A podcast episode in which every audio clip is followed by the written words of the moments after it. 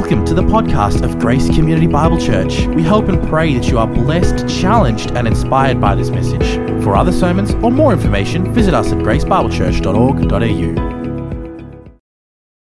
Now, if I were to ask you that if you died today, do you have any assurance that, you know, beyond the grave, you would be right with God? And that you have full assurance about that. Perhaps you would say, Yes, I do, but maybe it's that reality is more a humdrum reality for you for some reason. It's like, yeah, yeah, I know that to be true, but it doesn't excite you, it doesn't thrill your heart, it doesn't um, cause you to want to worship God and give thanks to God and even be even more grateful for Jesus. Well, I trust that this morning, as we look at this passage that we're looking at in Hebrews 10, verses 1 to 18, we will be able to see afresh once again what Jesus has done on the cross for sinful people like us, for those who have put our trust in Him and even for those who haven't put their trust in Him, that there is something wonderful, the, the good news of what Jesus has done on the cross that is available for all those who will repent and turn and put their trust in Jesus. See, the book of Hebrews is, I must say, uh, it's probably one of the most difficult books in the New Testament. And I do want to commend you for just um, staying on track as we've been going through this wonderful book. Uh, it's certainly a book that's heavy in every sense, theologically in its content, and even the way the author reasons, it, it's also quite heavy. But as we look at it and as we understand what the author is trying to say through the inspiration of the Holy Spirit, what we, un- what we begin to see more and more is the beauty of who Jesus is and what he has done. And that's really why the, the author has written this book of Hebrews, this letter to the Hebrews. See, he's writing to Hebrew Christians, those who were Jewish before and under that old covenant system and they're now tempted because of persecution, because Christianity is under persecution, and these people are tempted to go back to those Jewish practices, those old covenant practices, back to the priests and back to the uh, animal sacrifices. And so, what he does then is he wants to convince them of who Jesus is and what he has done. And how he does that, as he does that, he wants to really show the people that this old covenant has been done away with. It is no longer in operation, it's become obsolete. See, because unless he can argue from Scripture and show that the old covenant has become obsolete, this pull to go back to that old covenant ways will still be there for these precious Jewish Christians. And so that's the, that's the big argument that he's been trying to make in these first few chapters. That this old covenant system has been done away with with the coming of Christ, and he has established a new system, a new covenant has been put in place. Really, when you think of just the, the big idea, the central point of his theological argumentation. Because really, this, this is the last section up till verse 18, is all the theological argumentation. Then after this is a warning, and then some practical exhortations in light of all this doctrine that he's talked about. And, and really, the center point of his theological argumentation is really this that Jesus is so much more superior He's so much more greater that he's, he's better than anyone and everything. And, and, and he focuses on, in chapters 7 to 10, the fact that Jesus is the better priest. He's an altogether different priest of a different order, of the Melchizedekian priesthood. He's a king priest, in fact, and he will be a priest forever. And then he went on to say that this, this king priest, this Jesus who's a better priest, also mediates a new covenant such that this old covenant has become obsolete.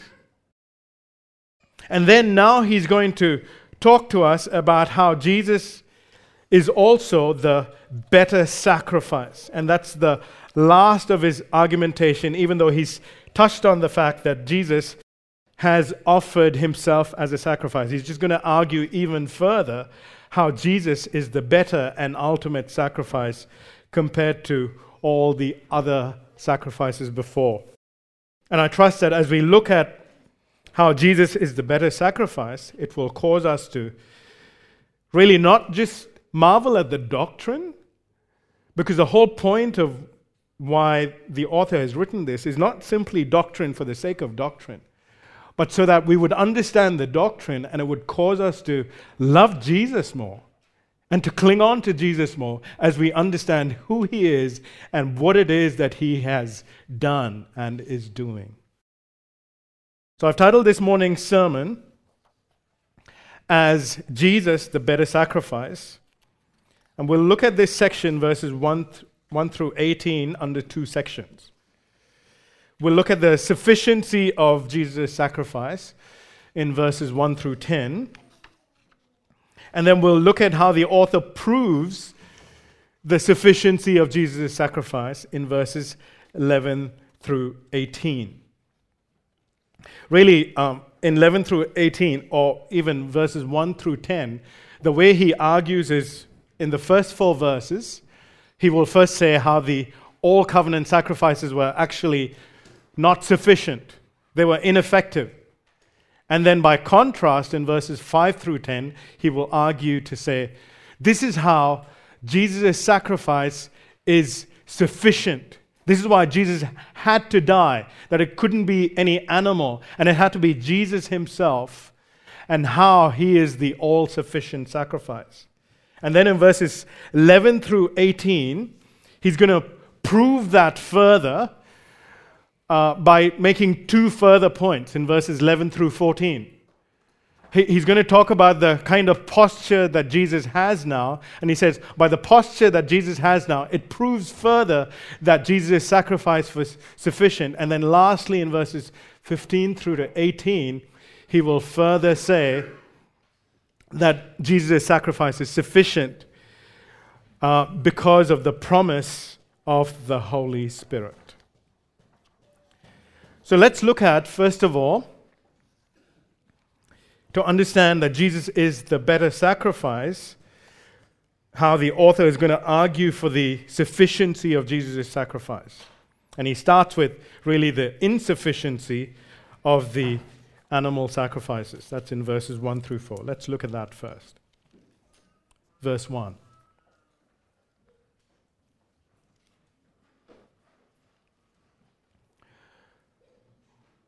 For since the law has but a shadow of the good things to come instead of the true form of these realities, it can never, by the same sacrifices that are continually offered every year, make perfect those who draw near. When he talks about the law here, he's talking about the entirety of the old Covenant. And he's saying that the old covenant with its laws is but a shadow of the good things to come. And you say, uh, what are the good things to come? Well, if you turn back to Hebrews chapter 9 and look at verse 11, it says there that Christ appeared as a high priest of the good, good things that have come. And over there we saw that the good things that have come in Hebrews 9:11 is talking about the blessings of the new covenant that, that is there in Christ. That's the good things that have come. the good things to come, the, the blessings of the new covenant, like the giving of the new heart and complete forgiveness of sins.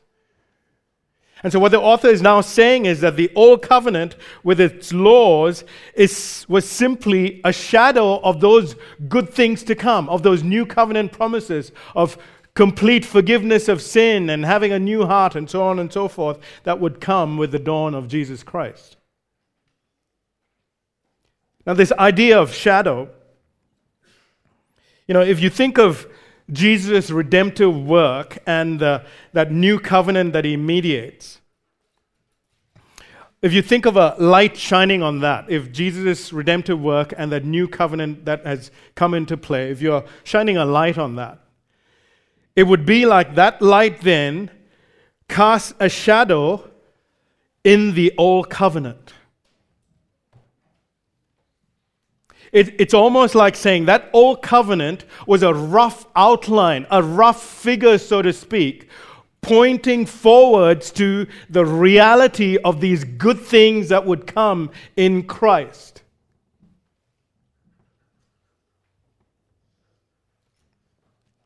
Remember, as I previously mentioned, see, the old covenant was never meant to save people. That was not the intention of the old covenant at all. The old covenant was simply a shadow, it was simply a teaching tool, it was simply a teacher of what Christ would accomplish and the new covenant that he would mediate. And this was all according to God's plan. From eternity past, God had this plan in place because this, this shadow of what Christ would do and the new covenant he would bring, that rough outline of that, the rough shadow of that was already found in the old covenant, so that there would come a point where all the old covenant would become obsolete and the reality of those things would come to fulfillment.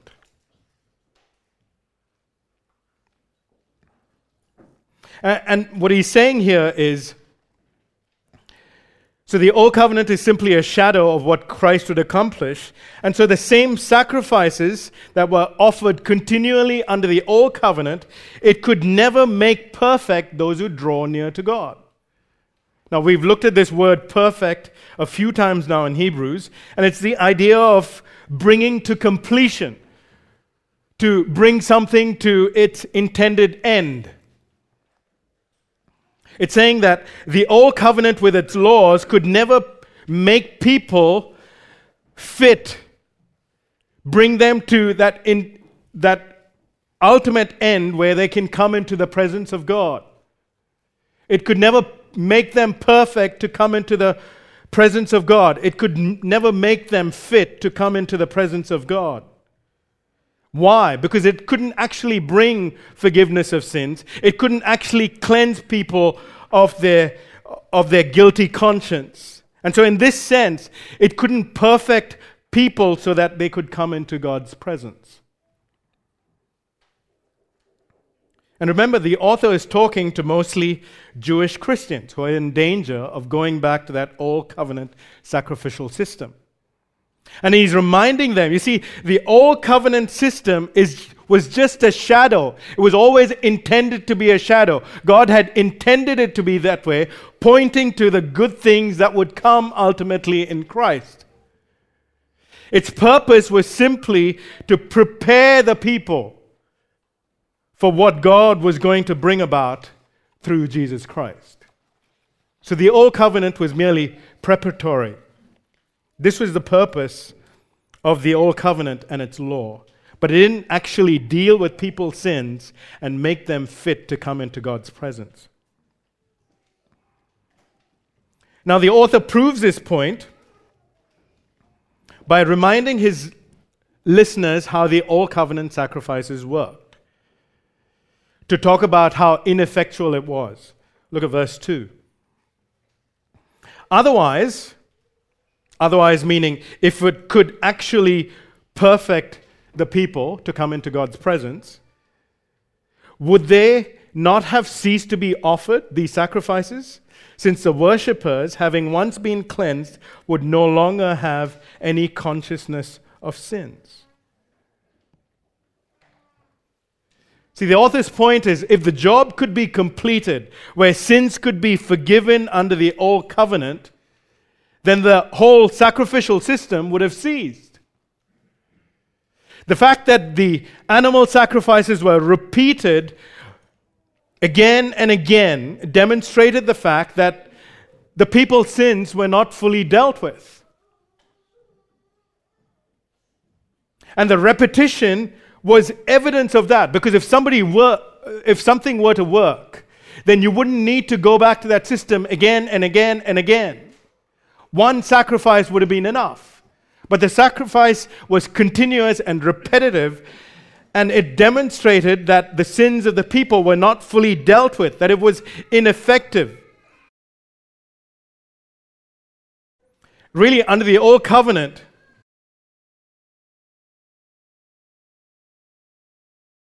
the author says if the people were assured of total forgiveness of sins and cleansing from sin, they would not be repeatedly offering these sacrifices for their sins, to put it positively.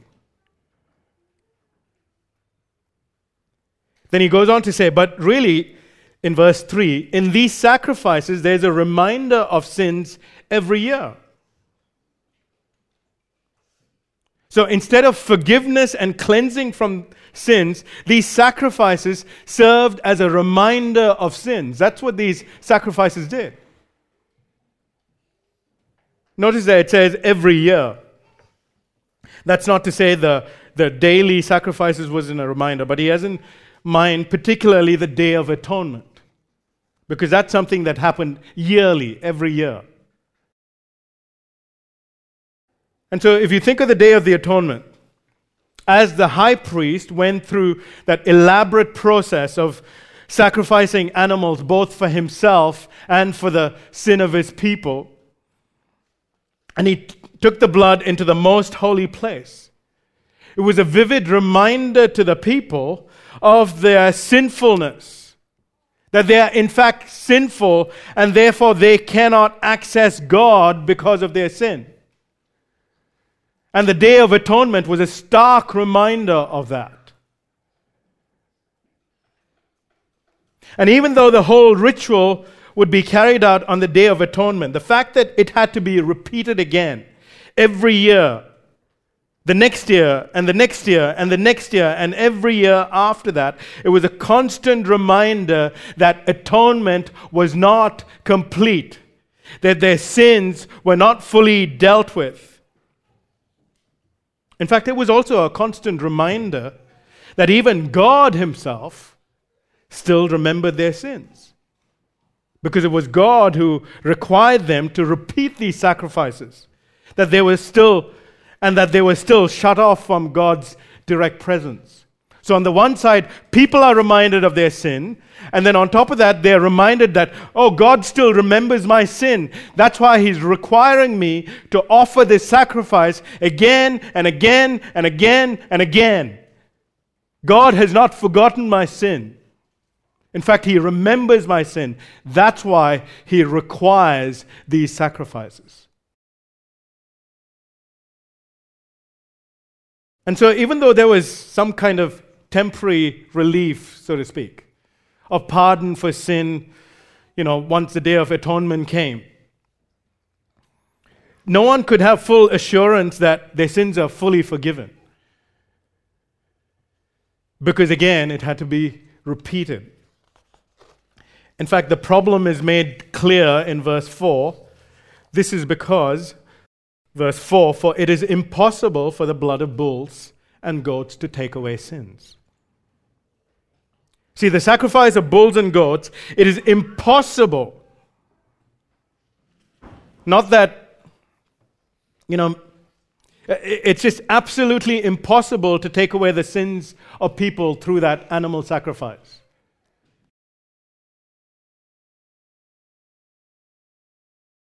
So, what these sacrifices essentially did is was showing the people the need for a once for all sacrifice.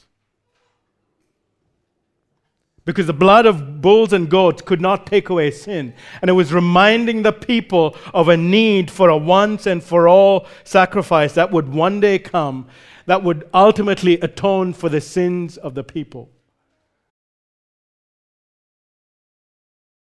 The animal sacrifices and the whole Old Covenant system simply served as a rough outline pointing to the substance of the good things that would come about when Jesus would come and accomplish redemption ultimately.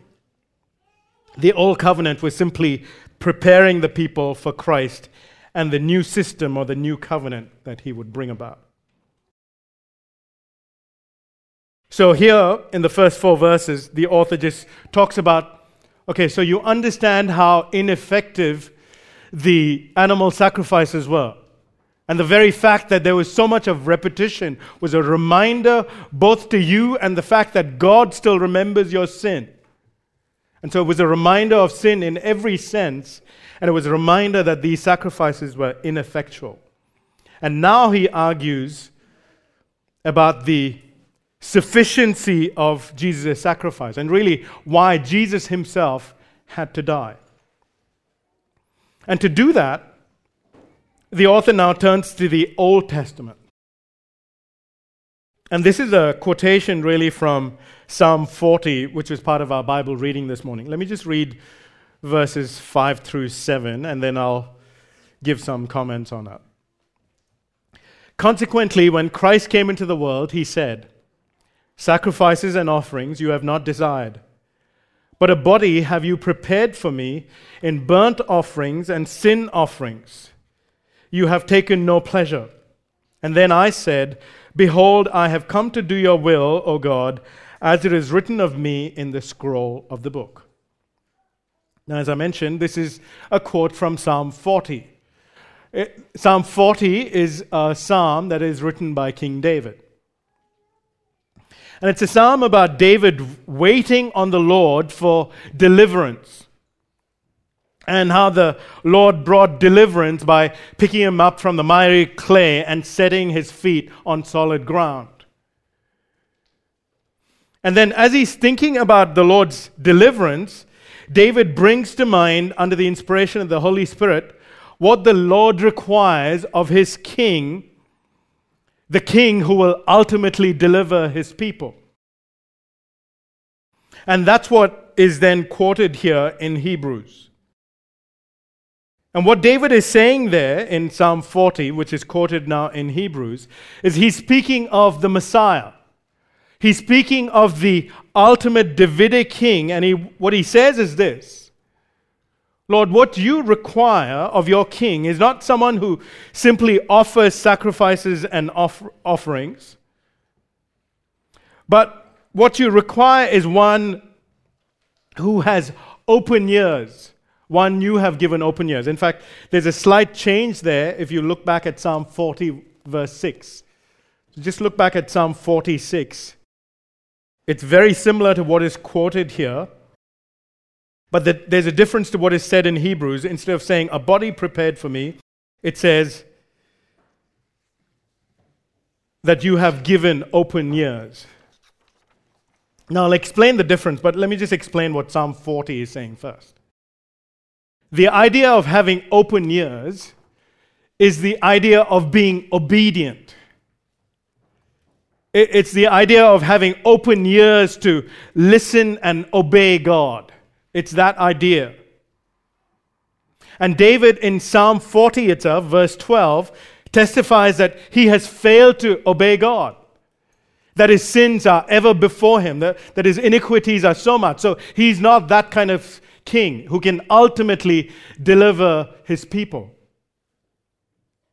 So the point that David is saying here in, in what he has just said, he's speaking prophetically of the the ultimate greater son of David, the ultimate Davidic king, he will be one who is fully obedient to God. He will be one who will be fully righteous. And only he can bring ultimate righteousness for people and not animal sacrifices.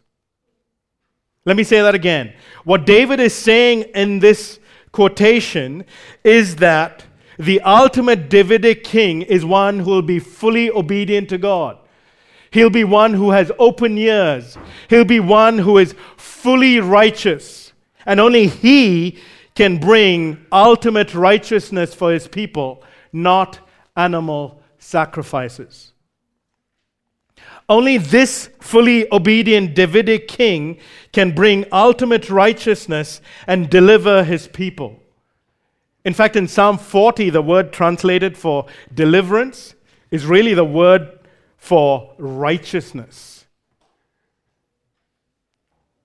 And so essentially, he's saying this Davidic king, only this fully obedient Davidic king, can bring ultimate righteousness and deliver his people.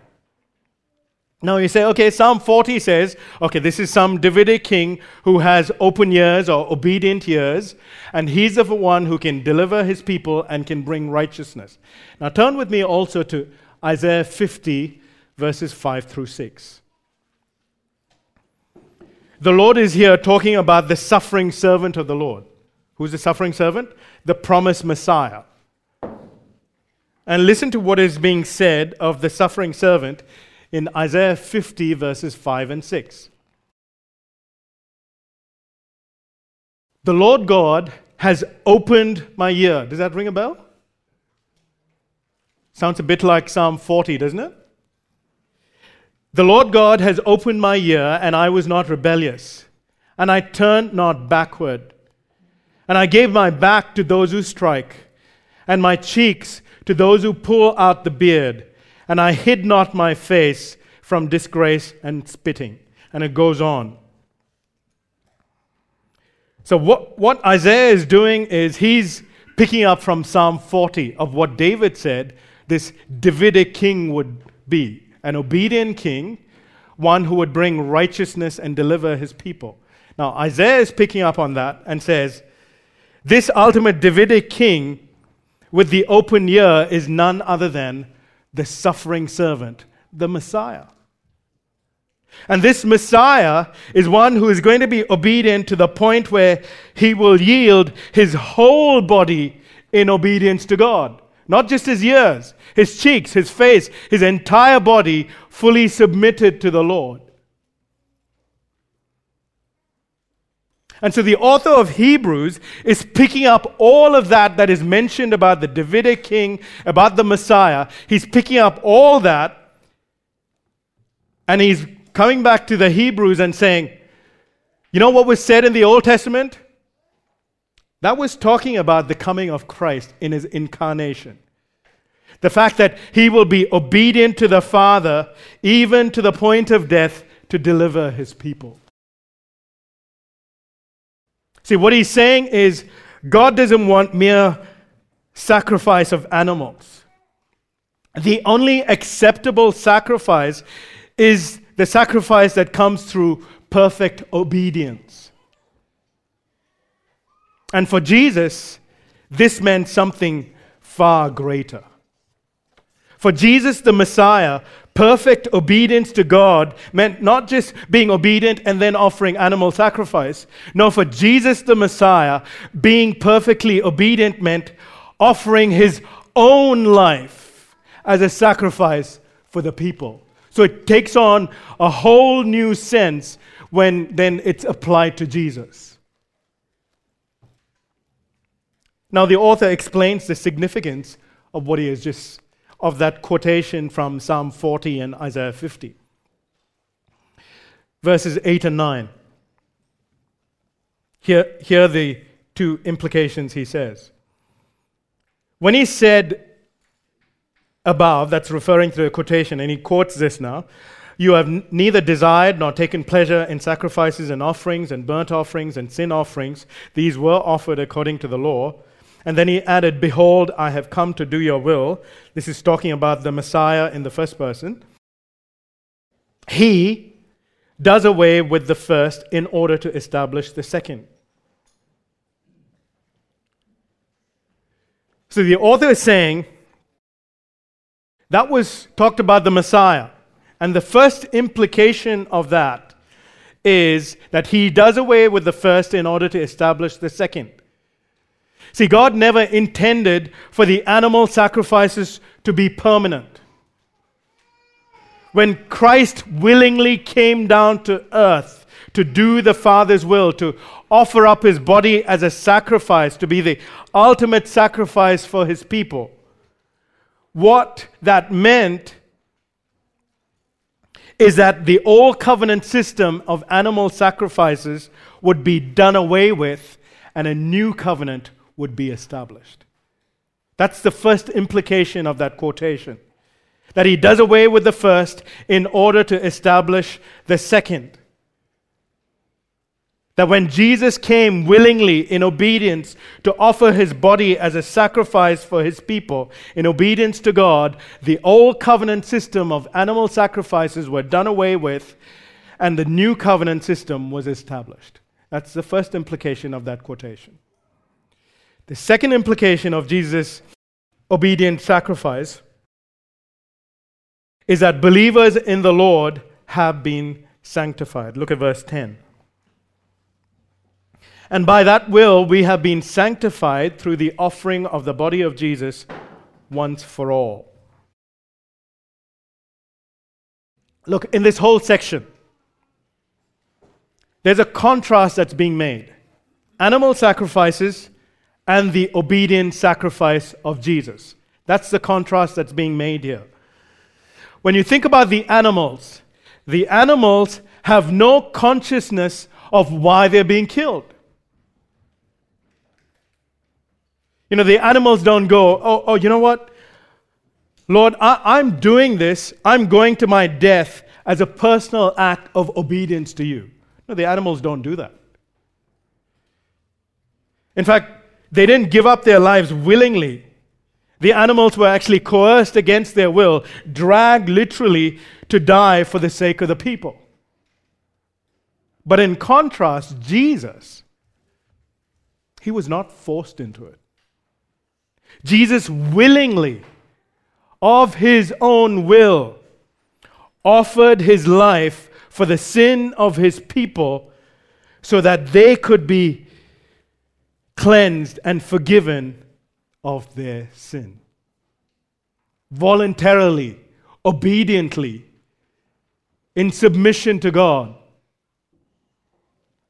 Jesus offered his life for the sake of his people. That's the big difference between animal sacrifices and Jesus' sacrifice.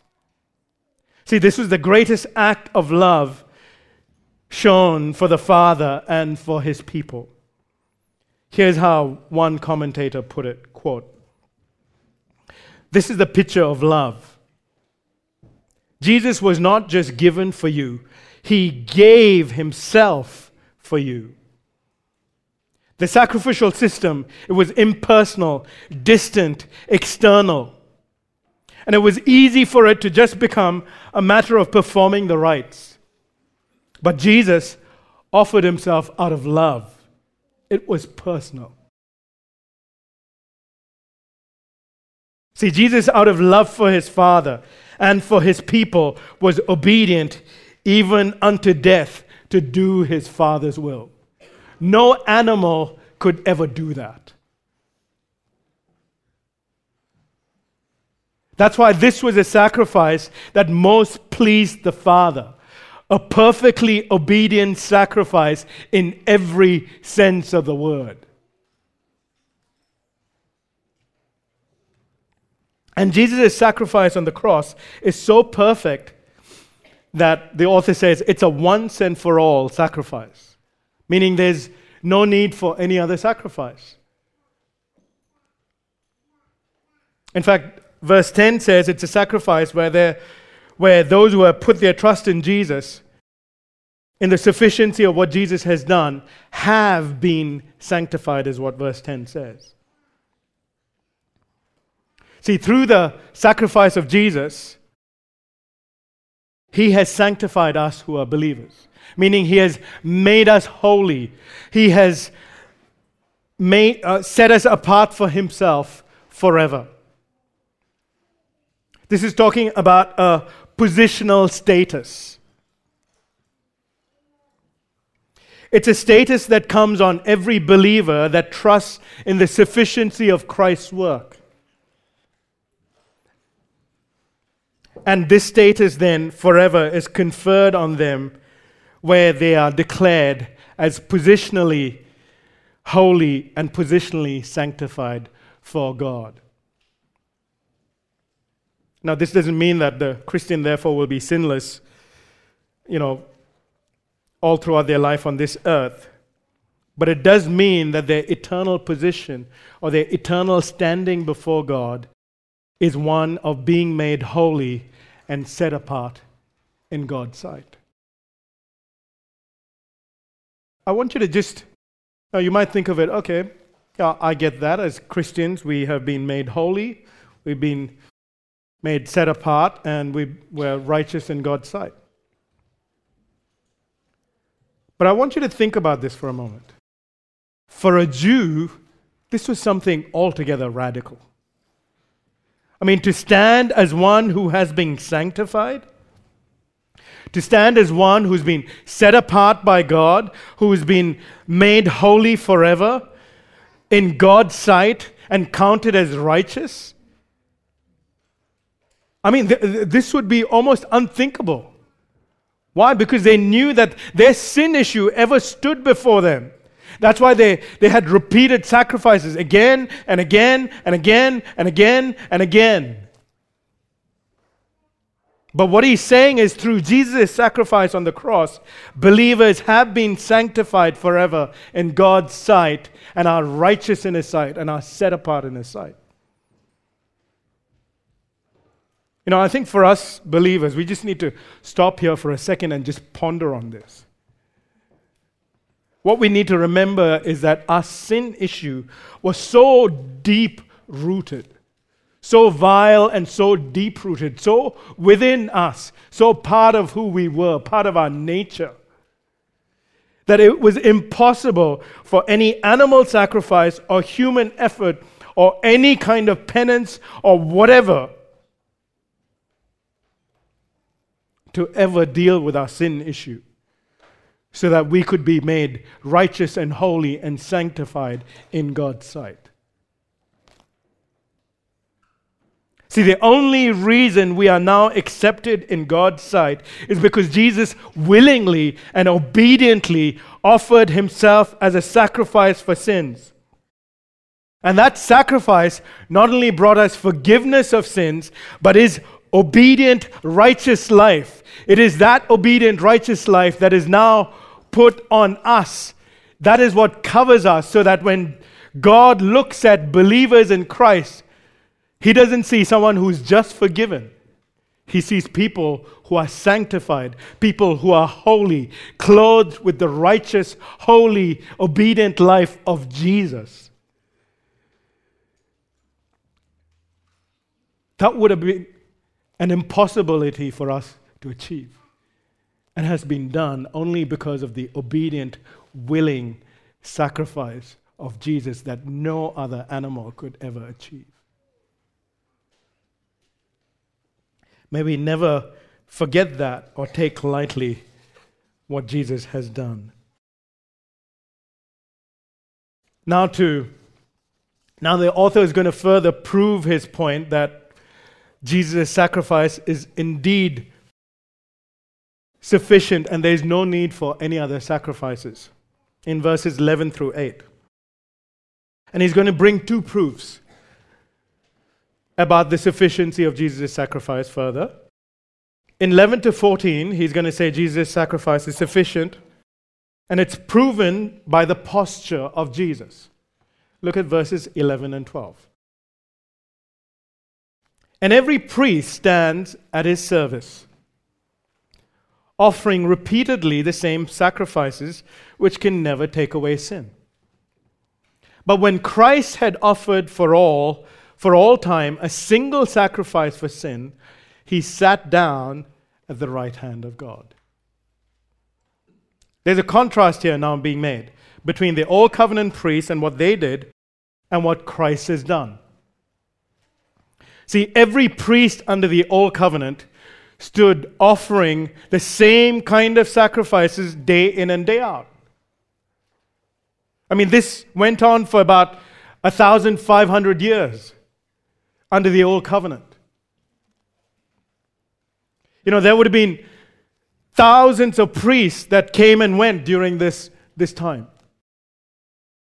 And even more animals would have been sacrificed. And over and over, this priestly work went on for more than a millennia. But here's the thing during their priestly ministry, if there was one piece of furniture that was missing in the tabernacle, it was that there was no chair in the tabernacle. By design, the priests were meant to be standing the whole time. You say, why? Because their work was never complete to bring about forgiveness of sins, to take away the sin of the people. But in contrast, Jesus Christ, the better and ultimate priest, when he offered himself as the one time better sacrifice for the sin of his people, what did he do? He sat down at the right hand of God.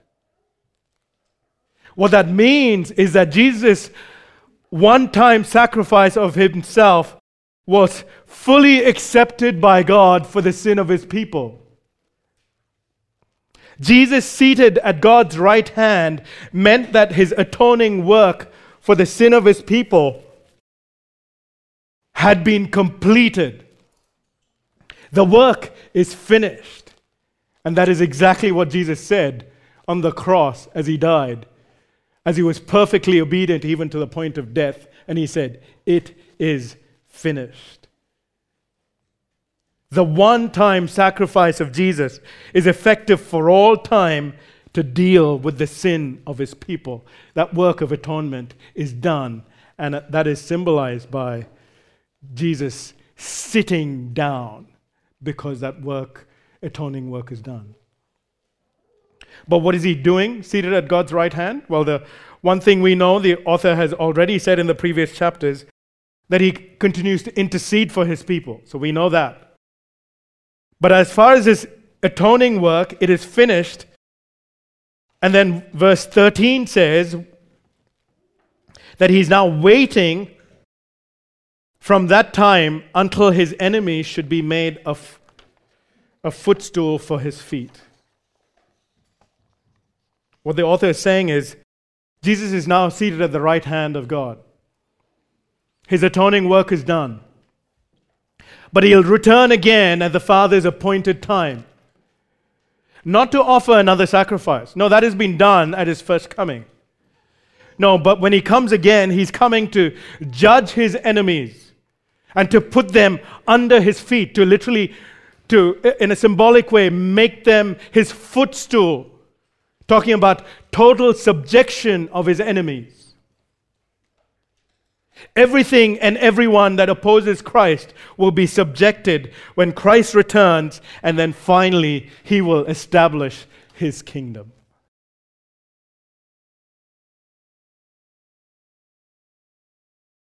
And for those of us who are believers, this is the significance of Jesus being seated at God's right hand. He says in verse 14, For by a single offering, he has perfected for all time those who are being sanctified. So, many priests, many sacrifices under the old covenant. But by this one time sacrifice of Jesus, he has perfected, again, that same word, he has completed or qualified or made fit for all time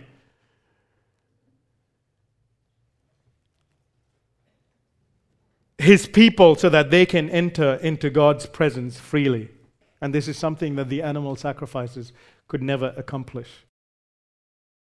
In fact, the author says Jesus' is one time sacrifice has perfected those who are being sanctified. That's interesting that he says that. Because just before he said, have been sanctified. And, uh, and I, I would think perhaps this is a re- reference to what's called as practical or progressive sanctification. See, here's the thing that we need to understand. On the one hand, every believer who has put their trust in Jesus and that work on the cross is sanctified positionally. They're set apart and positionally made holy. That's their eternal status before God, their positional status before God. But then on the other hand, it's also true that you know believers still sin. So what God does then is during their life on this earth, God works in the lives of believers and progressively sanctifies them, not just positionally, but where the believer is made holy from the inside out. No, it's that idea of being made more like Christ. So every believer is perfected and sanctified to be in God's presence in an ultimate sense in the end. And this is an objective reality. This is true for every believer, and it will be forever, just as it is true that Jesus is now seated at the right hand of God, having completed his work of atonement. I mean, this is a wonderful truth to ponder on as well. That we who are believers are becoming what Jesus' sacrifice has already ensured that we will become. Positionally, we are holy. We are righteous in God's sight. And now we are, in every sense of the word, from the inside out, becoming that. And why is this? Because of some self effort of ours? No, this is not something that we do ultimately. This comes only from the finished work of Jesus. So that's the first proof that Jesus further proof that Jesus' sacrifice is sufficient because Jesus is seated at God's right hand. And that is proof that believers will be perfected and will be ultimately sanctified. The second proof that Jesus' sacrifice is sufficient is because of the Holy Spirit's promise. And that's in verses 15 through 18. Let me just read that. And the Holy Spirit also bears witness to us. For after saying, This is the covenant that I will make with them. After those days, declares the Lord, I will put my laws on their hearts and write them on their minds. Then he adds, I will remember their sins and their lawless deeds no more. Where there is forgiveness of these, there is no longer any offering for sin. Now, this is again quoting from Jeremiah 31, and we've looked at this before. And the author is rehashing Jeremiah 31, and, and he's sort of saying, Remember the Holy Spirit who wrote the Old, Old Testament? And he has said through Jeremiah that he will make a new covenant after, after those days, when the latter days come. And when this new covenant comes, what's going to happen? I will put my laws on their hearts and write them on their minds, meaning that I will give the people under this new covenant a new heart. And they will have a desire and the ability to obey me in a way not given under the old covenant. And then he goes on to say, verse 17, and part of that promise also of the new covenant was that the Lord said, I will remember their sins and their lawless deeds no more. Now, I want us to just think about this for a moment. This is not saying God will forget his people's sins. I mean, God doesn't have dementia, he doesn't have memory lapses. See, he, he, he's the all knowing God and he knows everything all at the same time. So he can't forget things. He never loses knowledge, he never gains knowledge. He's the all knowing God all the time.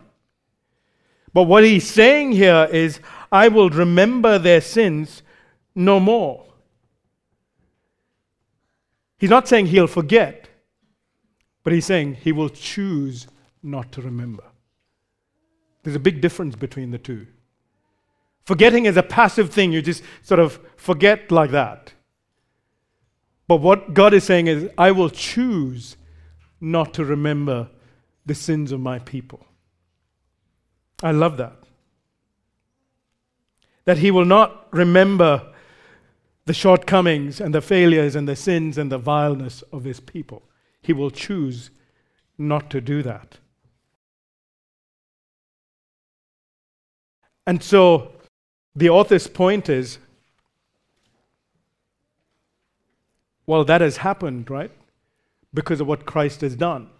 Atonement has been made, forgiveness of sins have been made. And because forgiveness of sins and atonement has been made, God will now choose not to remember the sins of his people. And so, because of that, his point is there's no longer any more need for any other sacrifice, any other animal sacrifices.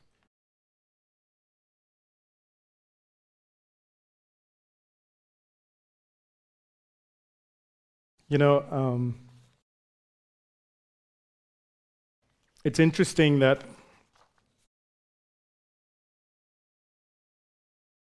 here the author talks about um,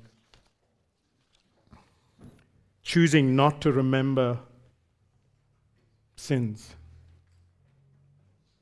I think it is so wonderful when you think of people under the old covenant. Because remember what he just said in verses 1 through 4. What did the sacrifices do?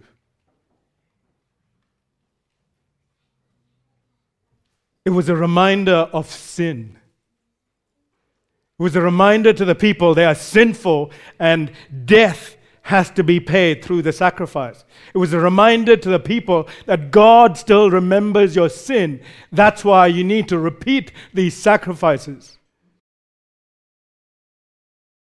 But the wonderful thing is, under the new covenant, God says, I will remember your sins no more.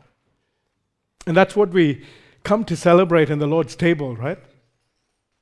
It's not coming to celebrate or to think about our sin ultimately and the judgment that overhangs us. No, it's coming to celebrate what Christ has done and the fact that God does not remember our sins anymore. Sins have been paid for, forgiven, we have been cleansed. Hallelujah. Praise to our Lord.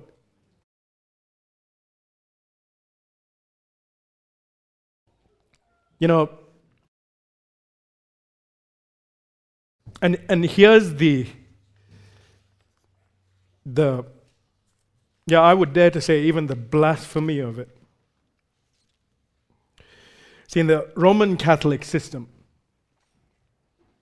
it is taught that the Mass, which is their equivalent of the Lord's Supper or communion, that the bread and the wine actually transforms literally into the blood and the body of Christ.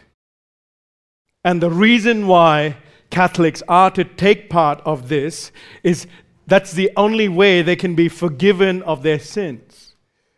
And there's a sense in which it's like they're re crucifying Christ every week or however often they have Mass.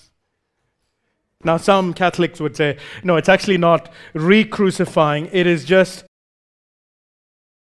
it's really the crucifixion of Christ captured in a timeless sense. That this, this sacrifice of Jesus just continues on, and you just need to come to Him, and this becomes live at Mass. But that's so foreign to Scripture. It's so foreign to what Hebrews teaches. Because that sacrifice is done and over with. And that's why Jesus is seated at the right hand of God. If that work is ongoing, if his sacrifice is ongoing in any sense, even in a timeless sense, he would still be standing. The fact that he's seated, the fact that now we have a new heart, the fact that we have been forgiven of our sins, That it was a once and for all sacrifice and there's no need for any other sin.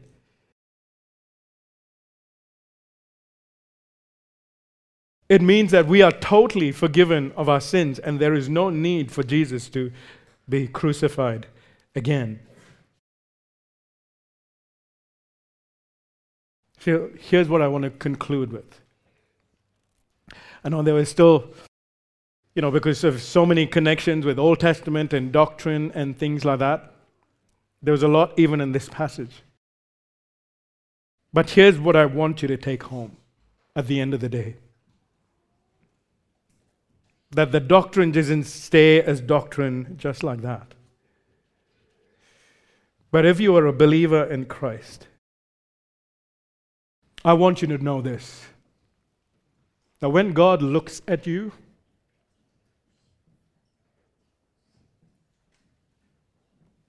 first and foremost, He chooses not to remember your sins. Not because you haven't sinned this week, not because you have been perfect all this week.